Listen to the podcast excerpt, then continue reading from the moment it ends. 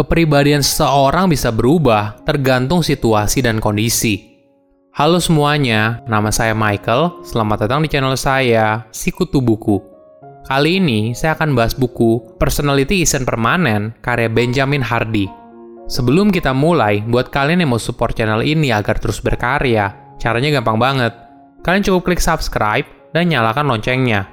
Dukungan kalian membantu banget supaya kita bisa rutin posting dan bersama-sama belajar di channel ini. Buku ini membahas kalau kepribadian bukanlah sesuatu yang permanen dan kita bisa menulis siapa diri kita sebenarnya. Siapa yang tidak suka dengan tes kepribadian? Ini merupakan tes yang menarik dan seringkali memberikan kita gambaran tentang siapa diri kita yang bahkan tidak kita sadari.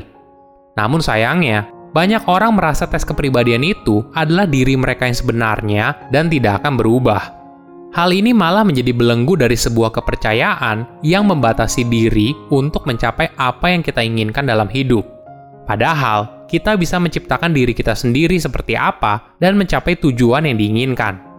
Seiring bertambahnya usia dan pengalaman hidup, tentu saja kepribadian kita bisa saja berubah, dan ini adalah hal yang wajar. Intinya, jangan membatasi dirimu dari belenggu masa lalu, dan cobalah untuk menciptakan masa depan yang kamu inginkan. Saya merangkumnya menjadi tiga hal penting dari buku ini. Pertama, kepribadianmu bisa berubah. Jika kamu pernah mencoba tes kepribadian, pasti kamu tahu kalau di akhir tes, kamu akan dikelompokkan ke dalam tipe tertentu. Bahayanya, kebanyakan orang merasa tipe tersebut merupakan gambaran utuh tentang diri mereka. Contohnya begini, seringkali orang melabeli diri mereka sebagai introvert dan ekstrovert.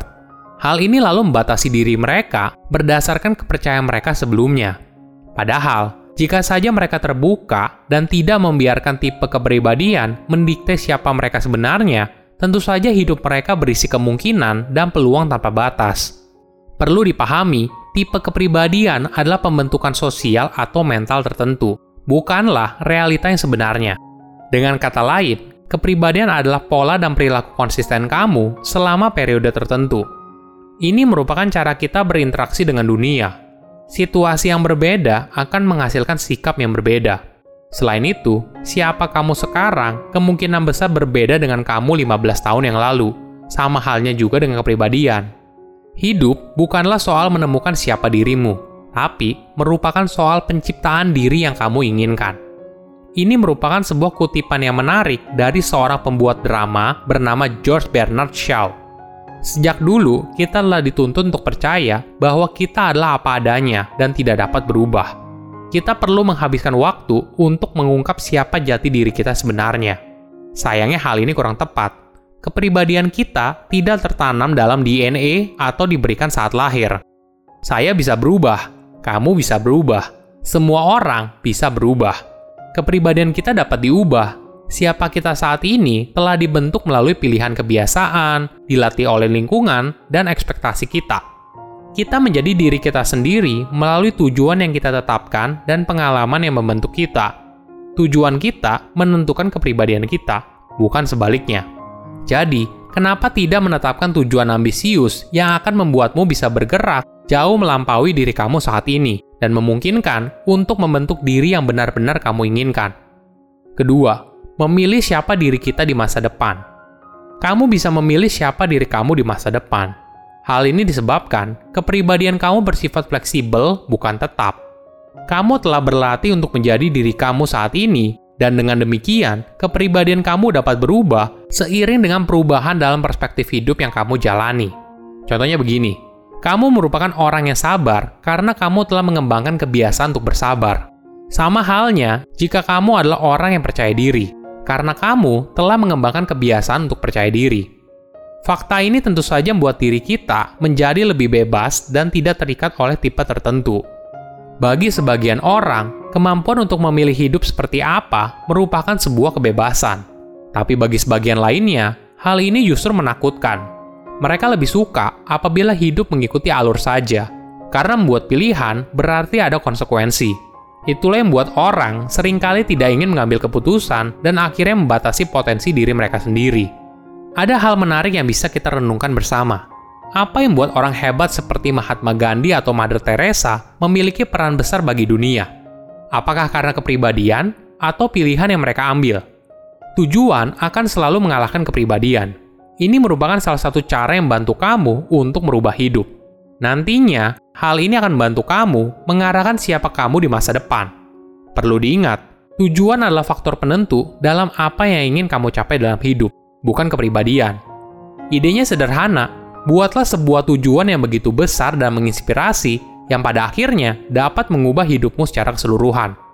Dari tujuan itu, lalu kamu kembangkan kepribadian apa yang dibutuhkan. Perlu diingat, ketika kamu menentukan tujuan yang kamu capai, jangan terlalu fokus pada pencapaian yang ingin kamu raih, tapi fokus pada perubahan dirimu setelah melalui proses untuk mencapai tujuan tersebut. Ketiga, terjebak dalam masa lalu. Trauma adalah pengalaman negatif yang membatasi diri. Ben bercerita tentang seseorang yang berusia delapan puluhan dan memiliki passion untuk menulis dan mengilustrasikan buku anak-anak. Namun, orang tersebut tidak pernah melakukannya, karena ada pengalaman buruk yang dialaminya saat berada di kelas menggambar. Sehingga, kejadian itu merampas kepercayaan apapun dari penulis buku anak-anak pemula itu. Jadi, meski memiliki passion di dalam hatinya dan lima puluh tahun berusaha meningkatkan keterampilan menggambarnya, orang tersebut tidak pernah menulis buku yang dia impikan untuk ditulis. Namun, kita punya pilihan, apakah hal tersebut menjadi penghalang kita untuk mencapai tujuan atau tidak. Banyak orang memiliki pengalaman negatif serupa dalam belajar matematika. Hal ini membuat Jennifer Ruth, seorang profesor pendidikan matematika, menciptakan ungkapan identitas matematika yang rapuh. Orang yang menderita ini menjadi takut pada matematika, menghindari kegagalan dengan tidak mengambil kelas atau soal yang cukup sulit. Dampaknya, hal ini lalu membatasi peluang mereka untuk menjadi lebih baik dalam mata pelajaran tersebut. Ketakutan akan kegagalan membuat seseorang menjadi takut dalam mengambil resiko, tidak fleksibel, dan kemudian menghindari tantangan yang dapat membantu pertumbuhannya secara pribadi. Langkah penting dalam mengatasi trauma adalah mempertimbangkan kembali orang-orang yang ada dalam hidupmu. Kamu harus bisa berbicara secara terbuka tentang perjuangan dan pengalaman masa lalu. Hal ini bisa dilakukan dengan mengelilingi dirimu dalam lingkaran pertemanan yang mendukung. Jika orang tersebut belajar untuk menghadapi pengalaman dan ingatan yang sulit, biasanya dengan bantuan orang lain, maka akan terbuka kemungkinan untuk menafsirkan kembali pengalaman masa lalu dan belajar darinya. Hal ini mungkin terjadi melalui persahabatan, terapi, atau keduanya. Orang tersebut kemudian dapat belajar menjadi lebih fleksibel secara emosional dan mampu membayangkan masa depan mereka, bertumbuh secara pribadi, dan lebih menikmati hidup. Sepanjang hidup, kepribadianmu bisa berubah. Dirimu sekarang pasti berbeda dengan dirimu lima belas tahun yang lalu. Kamu punya kendali untuk menciptakan siapa dirimu di masa depan. Silakan komen di kolom komentar pelajaran apa yang kalian dapat ketika baca buku ini. Selain itu, komen juga mau buku apa lagi yang saya review di video berikutnya. Saya undur diri, jangan lupa subscribe channel YouTube Si Kutu Buku. Bye-bye!